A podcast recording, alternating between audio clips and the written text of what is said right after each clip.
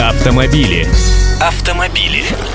Здравствуйте! Хочу сообщить вам тревожные известия. Китайский холдинг Geely и Volvo подписали соглашение о передаче технологий. Таким образом, сделка по приобретению шведского бренда была полностью завершена. Весь процесс занял около двух лет, стоимость составила почти два миллиарда долларов США. Но вот в чем загвоздка.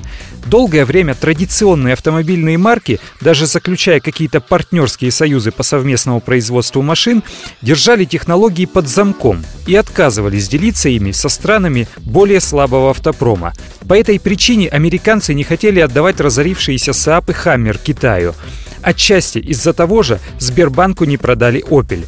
Теперь же компания Geely не просто владеет шведским брендом, а имеет полное право использовать все технологические разработки Volvo в процессе создания собственных автомобилей.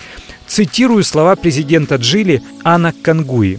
Geely будет в полной мере использовать технологии компании Volvo и внедрять их в производство собственных высокотехнологичных автомобилей, тем самым повышая их конкурентоспособность. Безопасность Volvo уже совсем скоро станет неотъемлемой частью автомобилей Geely. Вот так, друзья. Автомобили. А теперь на нашу почву. Нет, пугать вас тем, что отечественные «Жигули» станут безопасными, как «Вольво», я не буду. Нам бы пьянство для начала побороть. Депутаты Госдумы вернулись к обсуждению сухого закона для водителей, но теперь, помимо отмены правила ноль целых три десятых промилле, рассматривается вариант введения дифференцированного наказания для пойманных под этим делом водителей. Отмену закона рассматривали главный нарколог Минздрава Евгений Брюн, глава Комитета Госдумы по госстроительству Владимир Плигин и бывший начальник ГАИ сенатор Владимир Федоров. Все поочередно выступили и пришли к точке зрения Владимира Федорова о том, что когда не действовали нулевые ограничения на содержание алкоголя в крови водителя, наблюдался все же рост числа ДТП с участием пьяных автомобилистов.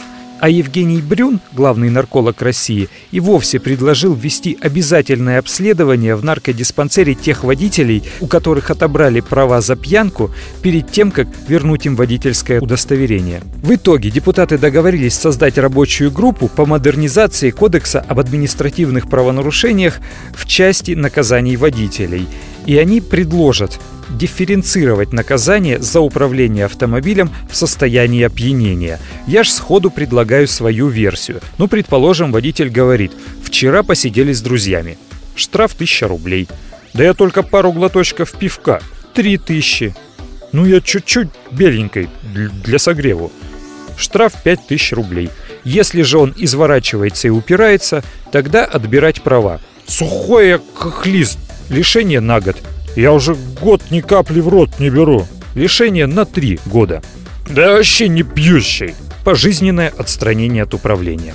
Ну а если серьезно, то как вам идея вместо возврата нормы ноль целых три десятых промилле ввести дифференцированные наказания в зависимости от степени опьянения водителя? Автомобили. Автомобили.